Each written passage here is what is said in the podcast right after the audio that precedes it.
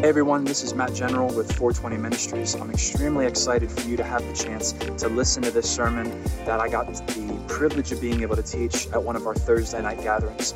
A couple of weeks ago, we felt led as a team to go into an extended, uh, couple week long series specifically on what it means to minister to the Lord.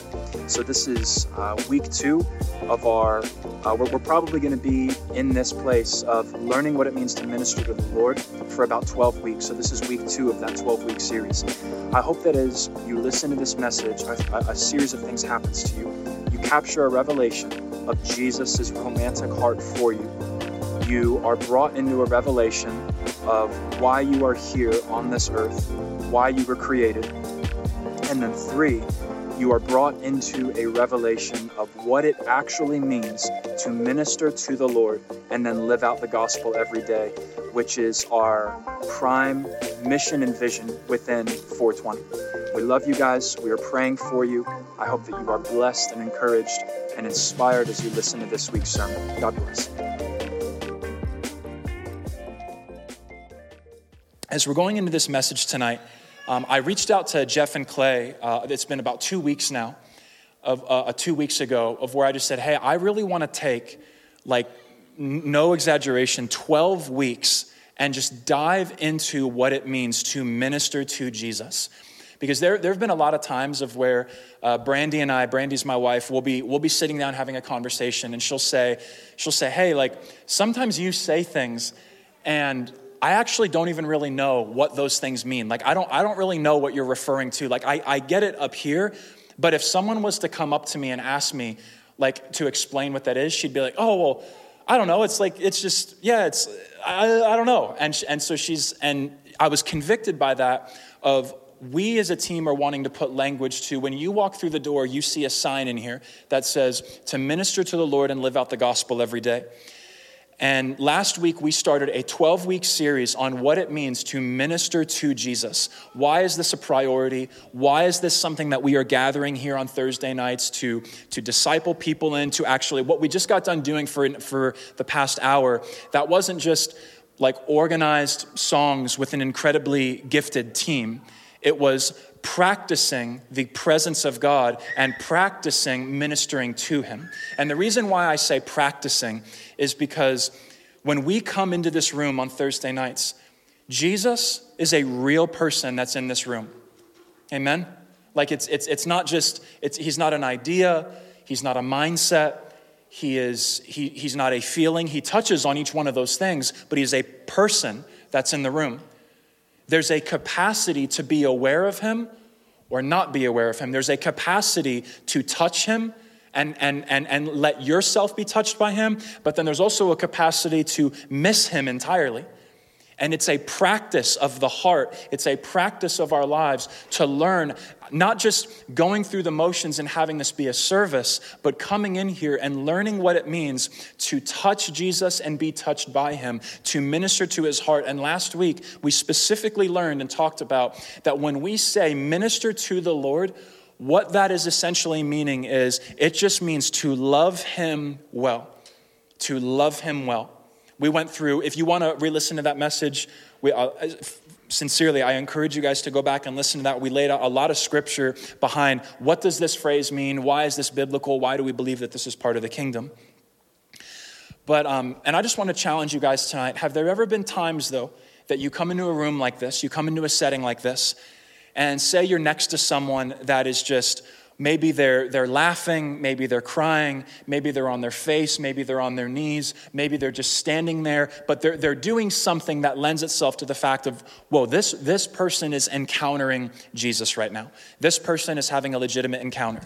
And then maybe you have another person that's sitting right next to them, and they're just like, like thinking about groceries or whatever. Like they're thinking about their schedule after they leave the evening, their, their, their day that they're getting ready to go into tomorrow. How is it possible that there can be a king in the room named Jesus? One person can encounter him, and the other person can miss him either by a mile or maybe just like, maybe just by a little bit. But how is it possible that the Lord can be in the room and there will be someone that encounters him and there will be someone that just, you just miss him entirely? And there was, um, there's, there's a quote that challenges me on a, on a regular basis, said by a guy named A.W. Tozer. And, and I don't know it word for word, but he talks about that if the presence of the Holy Spirit was removed from the earth today, was and like just just presence of Holy Spirit is removed from the earth today. Half of what's going on in our in our Western culture of what we have created today, we, we would probably not even notice it. I'll just be real with you guys. That thought freaks me out to no end. Because there's a reverence that's attached to that in knowing Jesus, if you moved out of my life, if I did not have the sensibility, the tangibility, the perceptibility of your, of your presence, I want to know within the first 60 seconds that something's wrong, something is off. Like I'm, I'm, I'm missing him. There's no touch, there's, there's, there's no tenderness, there's, there's, no, there's no perceived, there's no heard voice. When I open this, it's like there's nothing there. Like something's wrong, something is not right. I don't want it to be hours, days, weeks, or months. I want it to be in that moment, something is not right. And I think that when we are talking about ministering to the Lord and giving Him what He deserves, loving Him well, and many of you in here are familiar with this story, and we're going to get into it in a minute. It's not going to be where we land for the whole night. But in Scripture, we see this story between Mary and Martha, these two sisters. Mary was concerned about sitting at the feet of Jesus. Martha was concerned about doing things for the Lord. But it's interesting. Martha, she knew how to get Jesus into the house, but Mary knew how to keep her. Mary knew how to keep him. You, are catching what I'm saying? Martha knew how to get him into the house, prepared a meal, great acts of service for him, but Mary was the only one that kept him there. It, it, it, the, so the scripture never lays out for us that Jesus was engaging with what Martha was doing for him. It doesn't say that he wasn't acknowledging it, but what he was responding to was the acts of ministry that Mary was doing to the Lord. And that's what was keeping him engaged in the room. And, and, when, I, and when we talk about practicing the presence, we're talking about learning of living a life of when Jesus comes into the room, or you wake up in the morning and you go to be with the Lord, whether you're a morning person, an afternoon person, a night person, whatever this looks like for you. You come into the room, and there's not mental gymnastics that I'm doing to try to get to Him. There's not, I'm, I'm not um, trying to um, revisit the things maybe wrong that I've done that week, of like the things that's maybe like keeping me from him. It's I come in and there's a softness and tenderness of heart of where he is touched immediately and I am touched by him immediately. And Jesus sees my heart in that moment as a place that is soft and tender to come in and be with and speak into. And I think that that comes by practicing of learning to be with him and, and not learning to just have a life of where I've done things for him, but I know how to intimately touch him and be engaged with him. Is this, are you guys, so, so far, are we all on the same page right now? And is this making sense? When you are friends with someone long enough, you, you begin to learn their likes, their dislikes, how they want to spend time with you, how they don't want to spend time with you, what they want to talk about, what they don't want to talk about. That is a learned thing that you've done with that person through quality time, through the, the way that you have spent to get to know that person. The primary way that we satisfy the Lord's heart is not just through the things that we do for Him. All that that proves is that you know how to be obedient. But obedience is the byproduct of a heart that is in love with Him. And a heart that is in love with him is easily obedient and easily yielded to him. But a heart that is not in love with the Lord, but then does things for him, all that that is is just a, a really casual form of slavery. of where you know how to do things for him whether it's to keep him impressed with you or to think that, and, and I'm not saying that the Lord does not want our acts of service. We're doing a, a, an outreach here with New Direction literally next weekend because that is the part of our vision, which is, and living out the gospel every day. There's testimonies. I could stand up here probably for the next section of this teaching portion and just give you testimonies of outreaches and, and, and the living out the gospel every day part. But there's a reason why it's to minister to the Lord first.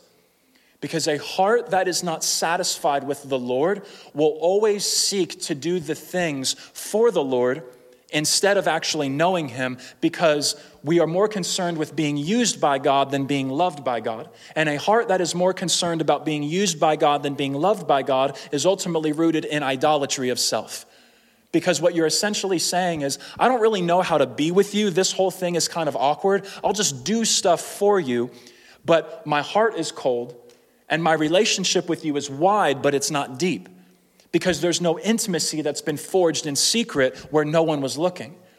Because it's extremely easy to show up to a service project. It's extremely easy to get in a room together with creative and driven individuals and put together something for a city or for a region. It's like, like honestly, those are actually all like very easy things. There's people that don't even love the Lord that do it all the time. There, there's whole humanitarian like organizations that exist to do things like that. Is there anything wrong with those things? No, not like literally not at all. But I'm, I'm, I'm specifically talking about your hearts in this moment with you. I can do all the things in the world for the king and never touch him and never know him. That's the reason why the word of God says it is written that there will be many that come to him and say, Lord, did we not do all these things? And he says, Depart from me, I never knew you. I never intimately was involved in your life. I, I, I had your lips, I had your hands, but I did not have your heart. Mary teaches us, Mary of Bethany teaches us that sitting at the feet of Jesus is more important than being the feet of Jesus any day of the week. Does that make sense when I say that? I'm not saying not important, I'm just saying more important. If you would uh, go with me to Matthew 26 verses 6 through 13. Matthew 26. And we're actually, we are going to be, um, we're going to be reading the same story tonight, just in three different accounts. I'm going to explain why we're doing that. Um, I'll, I'll, explain to you why it is that we're going about doing it this way. Uh, for me, uh, the account that's in Luke is my favorite. It's the most detailed, it's the most descriptive. But um, there's something that I feel like the Lord has for us in each of these accounts. But um, we're in Matthew 26, verse 6 through 13. Read with me here.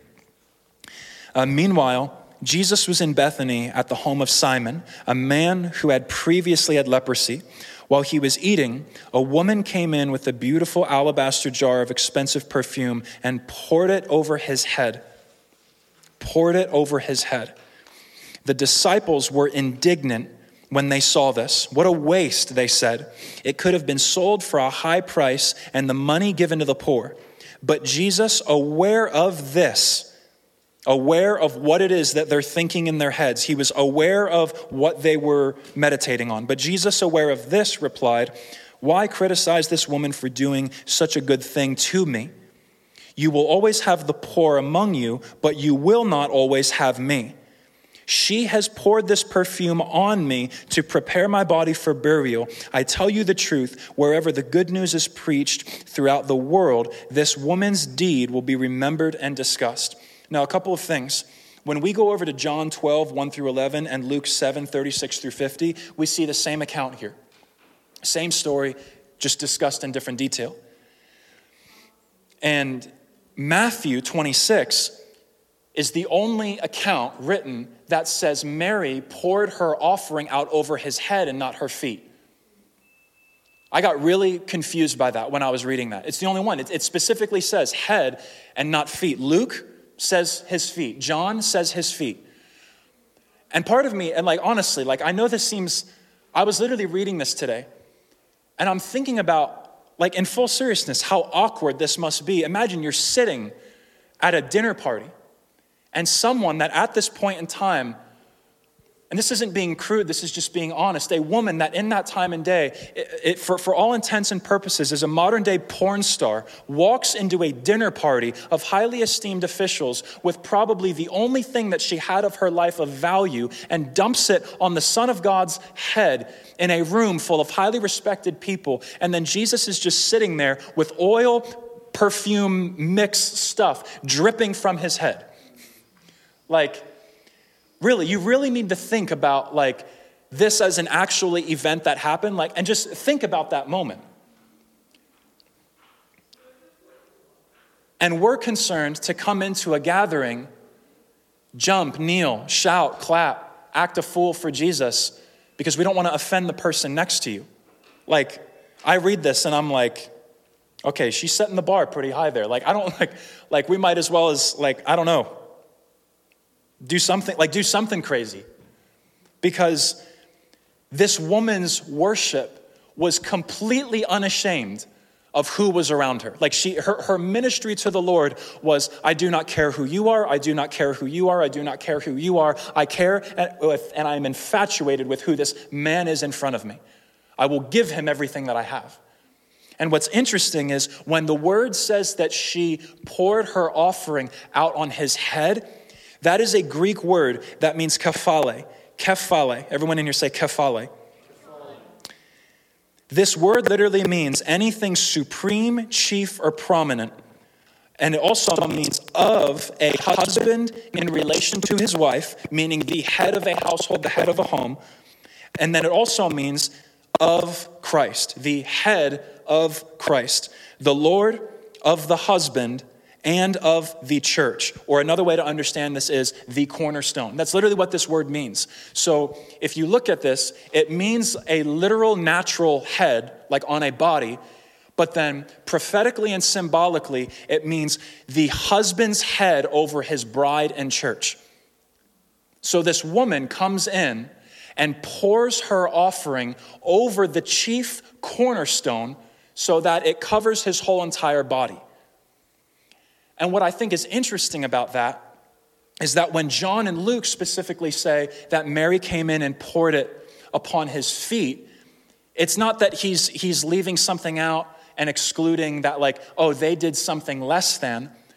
But I think that Matthew is wanting us to grasp the divinity of Jesus in this moment of what this offering represents when it comes to ministry of the Lord. This woman was doing an act of worship to her husband. And she captured this revelation, and that is why she didn't, it wasn't just the feet that she poured it out upon, it started at his head. And Matthew feels that it's important because it is important for us to recognize that she didn't just anoint his feet. What this is, is actually a prophetic act of pointing to who this man actually is. This is the chief cornerstone. This is the God one, the Christ like one, the Lord who is the husband of his church, kephale. She poured it out over his kephale. This is, lit- this is what this is uh, unpacking for us. And when you come into a room and you are encountering Jesus or not encountering Jesus, the act of ministering to the Lord is the yielding to and the honoring of our marriage with Him because you are married to him. You are his bride. And us as believers, you have this like Trinitarian set of your identity. You are a friend, you are a son, daughter, and you are his bride. A bride is intimate and deep with him. A friend is fun and shares secrets with him. A son or daughter, everything belongs to them. You fill each one of these roles. This is, this is literally who you are in the Spirit and the roles that you get to exist in to the Lord. If we wanted to f- throw a fourth one on there, we could even say that you are a priest. We're going to get to that in a couple of weeks, but I'm, I'm saving that. But we could even say that you are a priest to the Lord.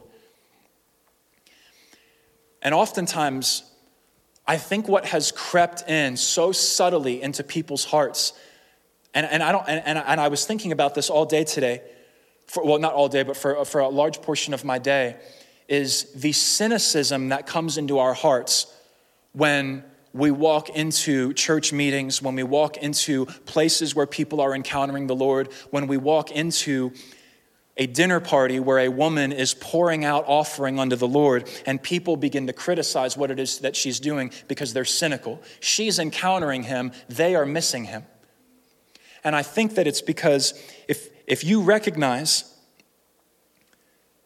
that you are married to him for him to woo you into affection and for you to respond to him in a way that describes itself as ministering to the Lord, if you don't recognize that you are married to Him, to know Him and be in love with Him, then these types of things will look like foolishness to you. And when I forget the fact that I'm actually married to him, I'm not able to then be wooed by him, which then means I'm not actually able then to learn how to respond to him. And if I'm not able to learn how to respond to him, then I'm going to really have a hard time actually knowing him. But be, and because I've never taken the time to discover the covenant that I have with him, all of this looks like foolishness, and I walk in and I'm skeptical of the person next to me, the person beside me. I'm skeptical of, really, you're just gonna gather to like worship Jesus and then talk about what that means? Like, yes, that's exactly what we're going to do. because he's a real person in a room. You would never, you would never walk into a room that your boyfriend, your girlfriend, your husband, your wife, your mom, your dad, your brother or sister is in. You would never walk into a room and just straight up not acknowledge them. But we do it to the Lord often often. And I truly believe that the Lord has a heart with deep set emotions and feelings and longings that have the capacity to be touched by us, that have the capacity to be touched by his people. I mean, like, honestly, just uh, look, looking at this story, you will always have the poor among you but you will not always have me. She has poured this perfume out on me to prepare my body for burial. I tell you the truth, wherever the good news is preached throughout the world, this woman's deed will be, will be remembered and discussed. Go with me to Luke 7, 36 through 50, real quick. I want to I wanna point out a little bit more of what, what this is that I'm talking about. In Luke 7, 36 through 50,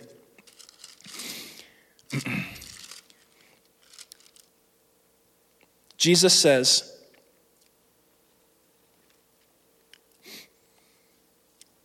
When I came into the house, you didn't greet me with a kiss, but from the time I first came in, she has not stopped kissing my feet. He's referring to Mary. You neglected the courtesy of olive oil to anoint my head, but she has anointed my feet with rare perfume. I tell you, her sins, and they are many, they, those have been forgiven. They have been forgiven. So she has shown me much love. But a person who is forgiven little shows only little love. Then Jesus said to the woman, Your sins are forgiven. The men at the table said among themselves, Who is this man that he goes around forgiving sins? And Jesus said to the woman, Your faith has saved you. Go in peace.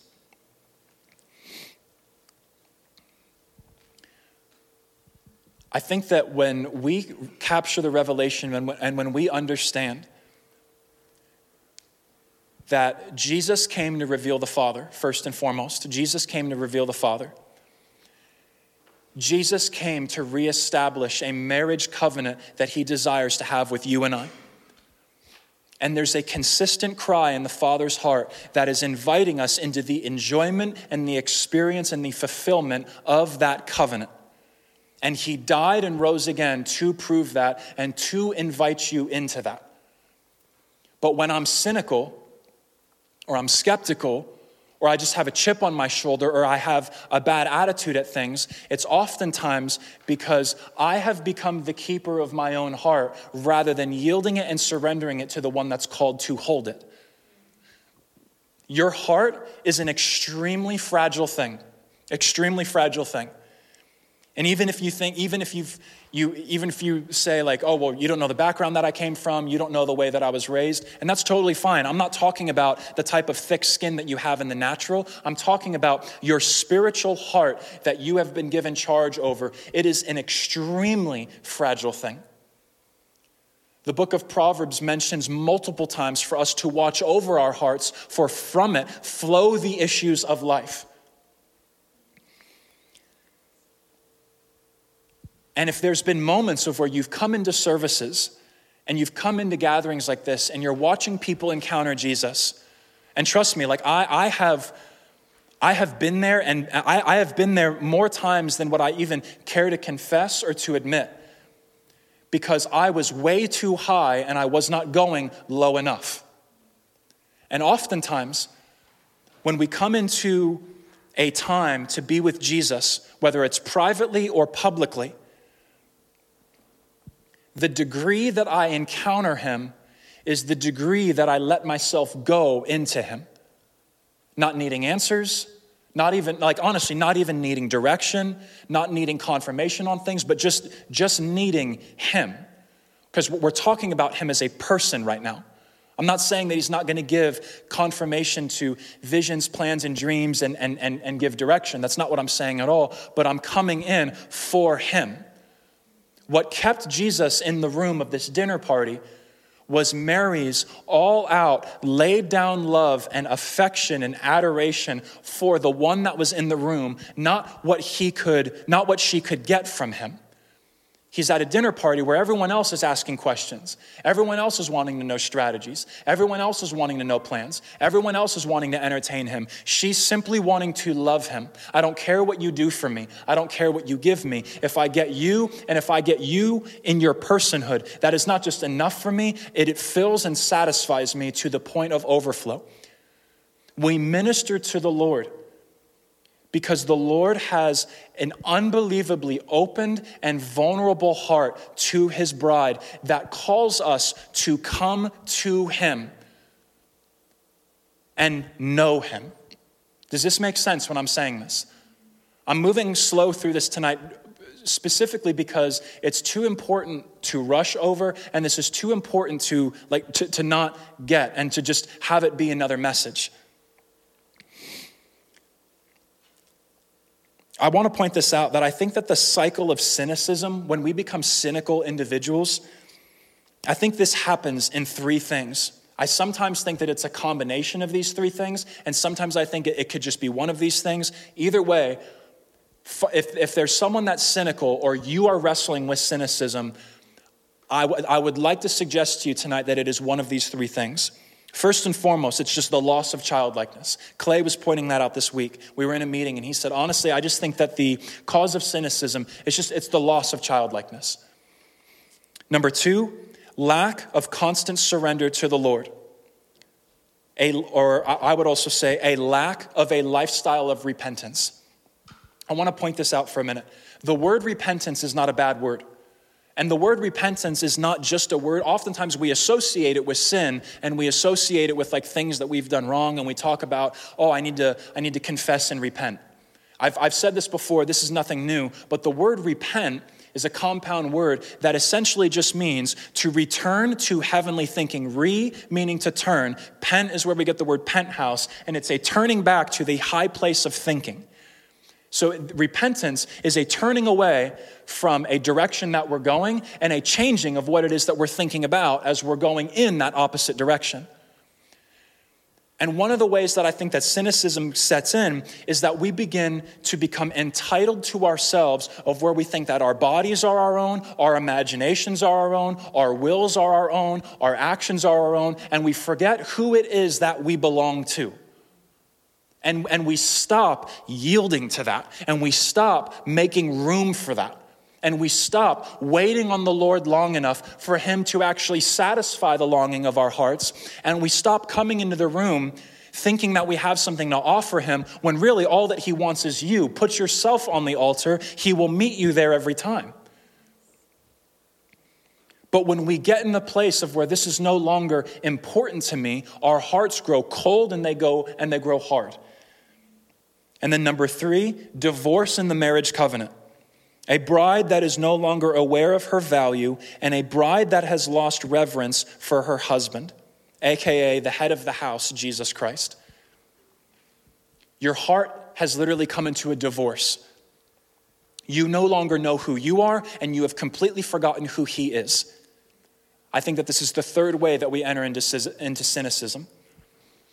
We no longer see ourselves as a bride that because of the blood of Jesus, because of the finished work of the cross, we no longer see ourselves having rightful access to the richness and glory of our inheritance in Jesus Christ. So we disqualify ourselves and cut ourselves off from life. And when you cut yourself off from life, it's pretty self explanatory, you're going to start dying.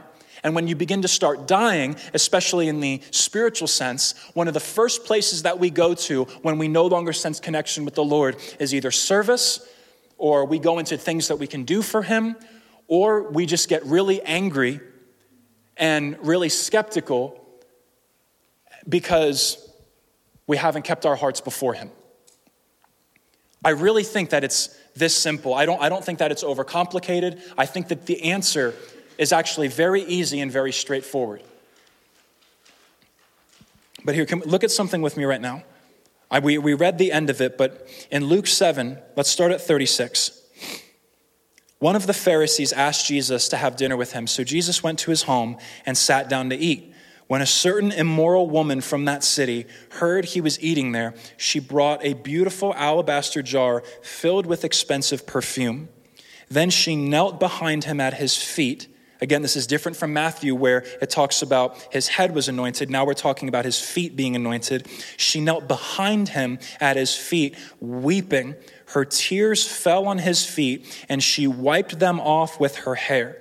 Then she kept kissing his feet and putting perfume on them. I want to point this out to you that Mary takes her offering, pours it on the feet of Jesus, perfume that I, I can probably only imagine smelled amazing, amazing. Her offering, her perfume, is on the feet of Jesus, and she's kissing Jesus' feet honoring him, ministering to him, loving him the way that she deserves, that he deserves. As she's kissing him, her offering is probably getting all over her. And she's probably beginning to smell like what it is that she's offering the Lord. So he smells like it, she smells like it, and it's all over them. Because when we come into this place to offer the Lord ourselves, you can't help but run into him, and you can't help come, come coming out of that time being connected with him, even if you weren't trying. If you come into the secret place to simply be with him, and that, and that, is, that is your end goal. And I'm not, I'm not talking about feelings, sensations, or emotions. Truth needs to teach our feelings and emotions to work for us and not against us. But when I come in and my goal is simply to sit at his feet, kiss his feet, minister to him, give him the love that he deserves, you will find him there every time because his feet is the lowest place that you can go. And if water fills the lowest place, let us let him find us there. Does that make sense? Oftentimes, my failure to encounter him is a failure of me to not go low enough. I have thoughts about myself that are too high. I have things that I think that I should get from him and deserve from him that he's not interested in talking about. When really all that he wants to do is sit and look. He wants eye contact. I'll never forget the time that I there was a shifting of a season in my prayer life of where um, I got really frustrated at one point because there were some things that used to happen in a certain way they weren't happening in, in, in that specific way. And I remember asking the Lord, Lord, I don't know what's going on. I'm coming in. I feel like I'm hitting a brick wall. Like, what's up with this? Like, what, what, is, what is going on with this? And I was just getting increasingly frustrated. And I'll never forget the day that the Lord decided to speak into that. I heard the Lord say, Matthew, I'm teaching you the love language of quality time. And I'm teaching you the love language of eye contact. And I'm teaching you the love language of, of not honoring my voice above me, not honoring my hands above me, not honoring the miracles above me, not honoring the words of knowledge above me, not honoring the salvations above me, but coming into a room, sitting, staring, and being satisfied. I'm teaching you the love language of quality time. To minister to the Lord means to learn how to capture his attention and keep his attention and love him out of that place. Can I tell you how unbelievably vulnerable that is? When was the last time you sat down with anyone, with anyone, and had a conversation with un, like I mean unbroken eye contact without the fact of them being like, dude, you're like weird. Why are you like like that's a weird thing today. If you were to like just stare at someone and not break eye contact without doing like a little bit of like some casual looking away, you'd be like, dude, this person's weird. It's just like, no, we just have forgotten how to respect each other. but, but it's like like that like that's strange. You would think like, dude, stop staring at me like that. Like you, I, I honestly wonder how long. What's what's that movie? I'm like going to totally butcher this. What's that movie of where um, the guy's like, man, I, this is either gonna, I'm gonna either look like an idiot right now or some of you will know it. The movie where he's like, congratulations, you've just won yourself 10 seconds of unbroken eye contact. It's with like a, who's, who's the guy, father of the bride, Steve Martin? I'm digging a hole for myself. I'm in so deep right now. Steve Martin, the movie, he's like, okay, whatever. I'm gonna, I can't find it. Whatever. There's this movie, and, and, Steve Martin is in it, and his employee like does something really great for him, and he's like, "Congratulations, you've just won yourself 12 seconds of unbroken eye contact." And like, anyway, good word, good word, Matt. That was that was that was really really something right there. But anyway. When we have eye contact and attention with the Lord, there's a stillness that has to happen. There's a ceasing from activity. And, and there's a heart posture that we come into of where He actually has my attention and my affection and not just my service.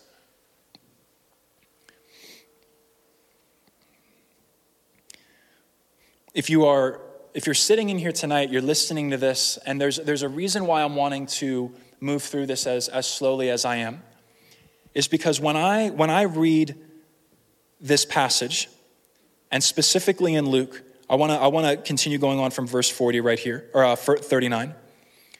When the Pharisees who had invited him saw this, what was this, what Mary was doing to his feet, he said to himself, if this man were a prophet, he would know what kind of woman is touching him. She's a sinner. Then Jesus answered his thoughts. He perceived the man's thoughts. Simon, he said to the Pharisee, I have something to say to you. Go ahead, teacher, Simon replied. Then Jesus told him the story.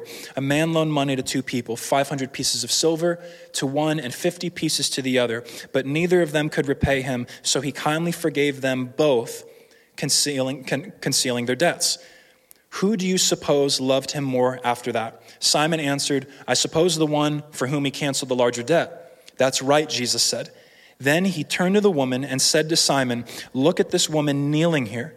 When I entered your home, and this is what we read before, but we're going to go into it again. When I entered your home, you didn't offer me water to wash the dust from my feet, but she has washed them with her tears and wiped them with her hair.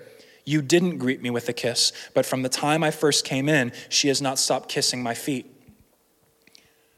I think it's a sad day when the Lord comes into our midst, especially in a gathering of believers, and we miss him entirely because we were too concerned on the details of the service or even the starting and ending of the service, but the person that it's all about is just missed entirely. And how many times in my own life have I gone throughout life, gone throughout meetings, gone throughout things, and I've missed the Lord entirely, but I've done all, all of these things for Him. And I truly believe He's waiting in the secret place at the end of the day, just saying, I'm waiting for this. I'm waiting for our eyes to connect. I'm waiting for my chest to not be cold because you've wandered from where you're called to reside. I wonder when my feet will be warmed again by the offering of your lips and the offering of your eyes. I'm wondering when the marriage covenant that I died and was humiliatingly tortured to reinstate to you, you will actually yield to it and stop working for it. I'm wondering when you will actually remember the gospel that I came to you, not demanding that you come to me, but I became gentle and lowly for you and, and have decided to deal with you gently. Hebrews chapter 5. I have made myself accessible to you. I have made myself available to you. I have made myself personable to you. I have gone through everything that you have ever gone through so that you could know me, so that there would be no misunderstanding, no missed expectations, no desire that you have that I have never been, no struggle that you have walked through that I have not endured. No one is like King Jesus to ever become so personal in the way that, he's, that he has become personal to us.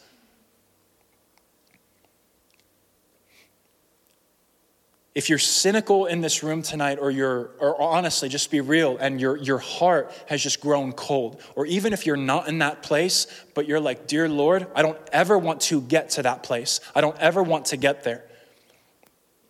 You first need to realize we cannot help ourselves if we are in this place. You can't. And I think that when we confess our weakness and our brokenness and our dependency to Jesus, we employ his strength.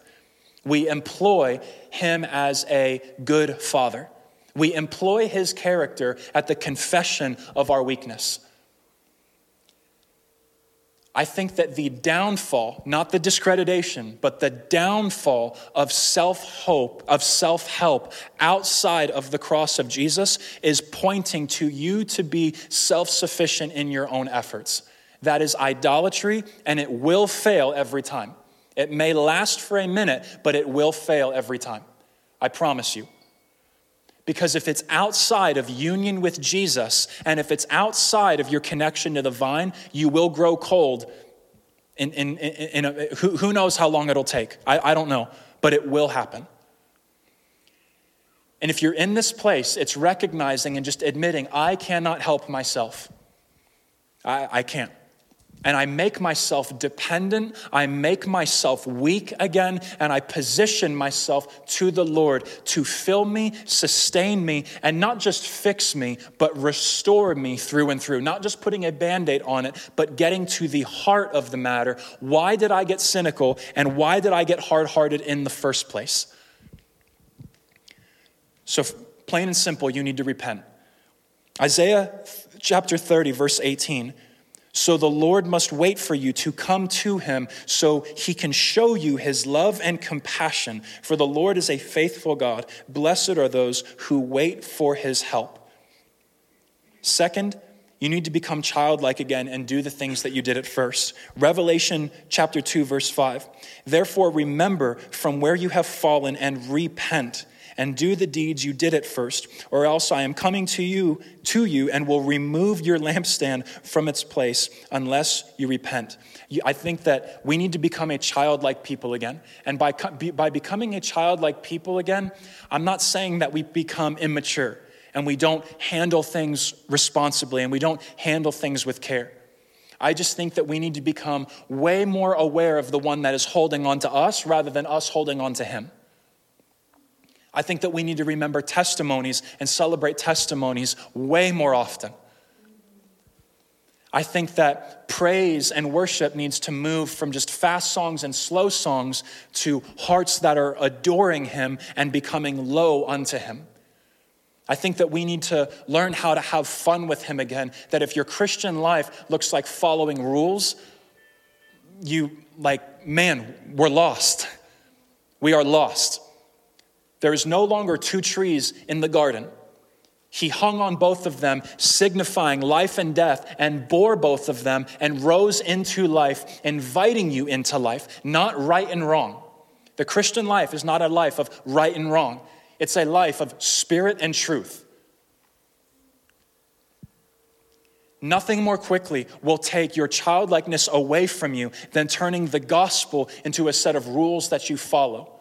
Remembering the gospel brings you back to childlikeness. You did not earn it, you could not earn it. This gift of salvation was given to you. You did nothing for it, and you are not even the one keeping it. It is a gift that invites you not just into the fact that I'm going into heaven, but I have heaven living in me now. I can experience it now. Eden has been, my goodness, Eden has been placed within my heart now. The Garden of Eden is in freaking here. This is the joy of our salvation, and you did nothing to get it. So, if you did nothing to get it, you can do nothing to lose it. I'm sorry if that, I don't know how that fits in your theology, but we'll cover that at a time that's not now because I don't really want to try to go into that. I'm asking you to take this word from what, just what it is of what, what is being offered right now. If you have questions, come talk to me afterwards. But there's nothing that you can do to upset it, have it be removed from you, or have it be thwarted from you because it does not depend upon you. Half the issues with our salvation is we think way too many things depend on us. You know, the only responsibility that you have is go weak at the knees and fall into the breeze of the Spirit and let Him love you and let Him hold you. That will destroy every bit of self effort, self earning salvation that you could try to have, and you will find yourself weak and broken again, which is then where you will find Him. And then you will find childlikeness. And then just for, I, I put this one in here simply just because this is what I have seen work for me. We need to laugh way more. I'm, and I'm just, I'm being honest in this. Cynical people and people that are just really skeptical, and I've seen this in myself. When I get cynical and when I get skeptical, I think of, I can't remember the last time that I laughed at something. Just, just, just a practical point. You need to get with friends that make you laugh. Honestly, you need to watch a movie that makes you laugh. Yes. I'm going to find the movie. I'm going to. What was. That's the movie? I knew someone was up. Were you. That was it, Baby Mama? That was. Now, I, now, now I, I knew that I was like, I know that I know this movie, but I mean, obviously I didn't, but like, go anyway go youtube the scene after this it's like it's steve martin literally at his best he's hilarious honestly and i just i think that honestly we just need to laugh more and joy needs to be restored to your life and if if, if our christian life is boiled down to just being serious all the time and a lost person comes up to you no offense but it's like what about that do you think makes them want? What the heck you have? I literally, when I, when I wasn't walking with Jesus, I used to look at people and say, I don't really want to get saved because no offense, like you're just as miserable as I am, but at least I can, but at least I can go get high at the end of the day. Like, and, and I meant it. I was being totally like, I was being serious. And it literally didn't, it literally didn't change for me until I recognized that in his presence is fullness of joy. At his right hand are pleasures forevermore. Do you want to know what the word Eden actually means? The Garden of Eden? It literally means pleasure, the garden of pleasure. And you were created on the seventh day, which is known as the day of rest. So you were literally a being created in rest and pleasure, and then released from that place to work. Adam, go till the ground, name the animals, because work is still a part of the new covenant. Like, I'm not, I'm not saying that we're not going to do stuff. I'm just saying we're going to do it from rest. And we're going to do it from being in love because lovers will outwork workers any day of the week. Any, any day of the week.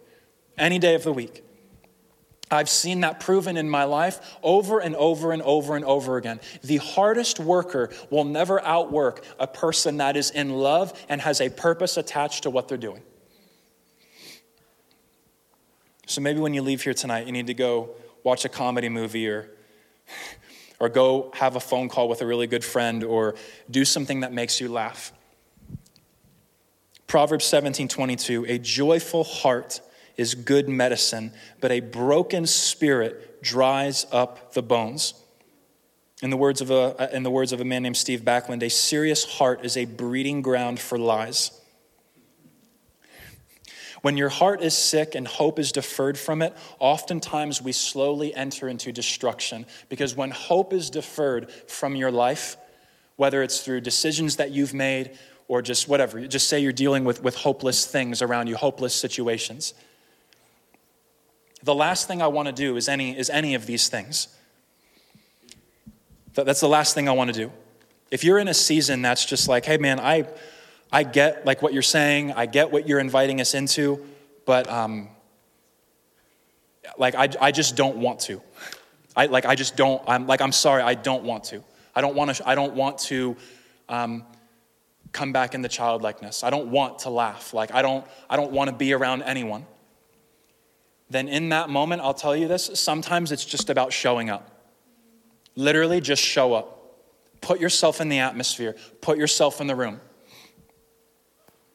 Because no matter how hard your heart is, like a flame to a candle, it will melt the wax every single time. You cannot help it. If you get close to the eternal fire, who is King Jesus himself, spend enough time there and it will melt you. Or you will continue to get pushed further and further into your annoyance and your frustration, which then he'll even still come running to you even then. So either way, you're not, you're not outrunning him. I think that was finally the time that I threw my hands up in the air and surrender when I realized I'm not outrunning you. The best thing I can do is stop being a runaway bride that's playing hard to get and just yield and surrender and lay myself down. Ministry to the Lord. Stand to your feet with me tonight as we get ready to close this out. Ministry to the Lord, loving Him well, giving Him what He deserves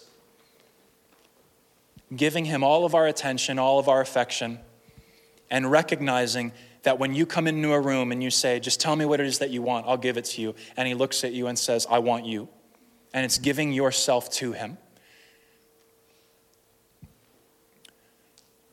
There's a quote that I've heard before, and I, I love this. I think it's another A.W. Tozer quote. I think. When the eyes of the heart looking out meet the eyes of heaven looking in, there heaven has begun on the earth. There heaven has begun on the earth. It's about eye contact, it's about knowing Him. So just do this with me right now. Let's just bow your heads. And I know normally we, we would close out with, uh, with just with some music and, and allow a, a Zamar praise to just come over you to, to still you and to, to minister to your heart. But just in this, in this silence,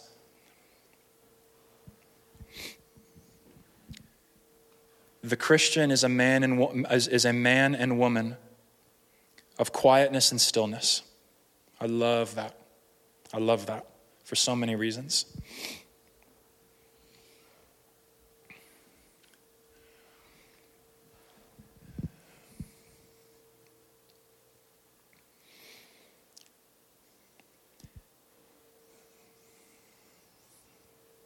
And I just want you to think about this that you're going to leave here in just a couple of minutes. You're going to get in your car and leave.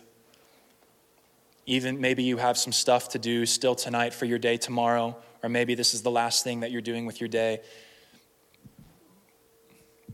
But when you leave here, you're going to leave here into seconds, minutes, and hours that are going to make up the rest of your evening, seconds, minutes, and hours that are going to make up your Friday, and then seconds, minutes, and hours that are going to make up your Saturday and Sunday, all the way into next Thursday, when hopefully you'll be back here.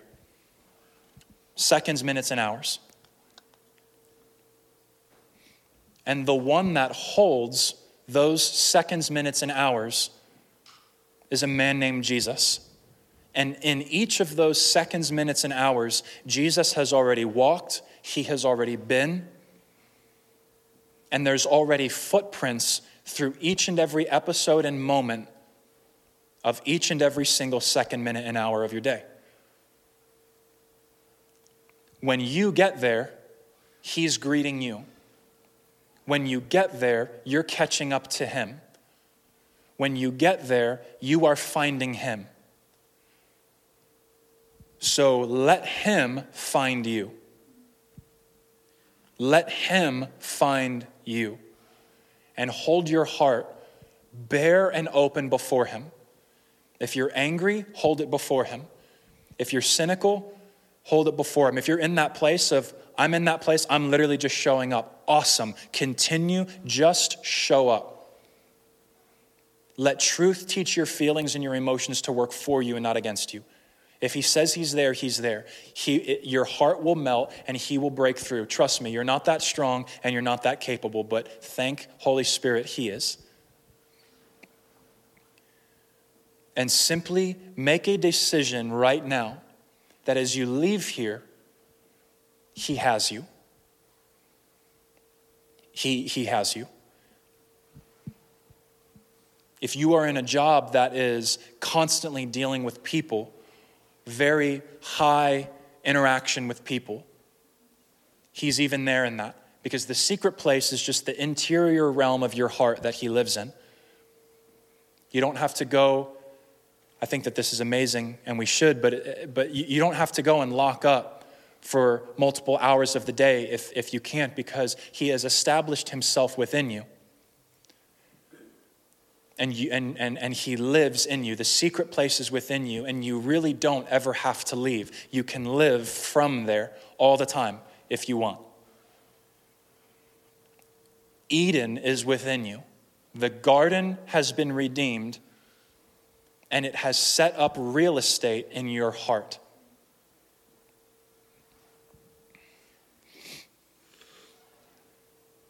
I feel like there's someone in here that just needs to hear that your heart is no longer deceitful and wicked because you've been given a new one that is soft, tender, and pliable with his laws written upon it, as Jeremiah says.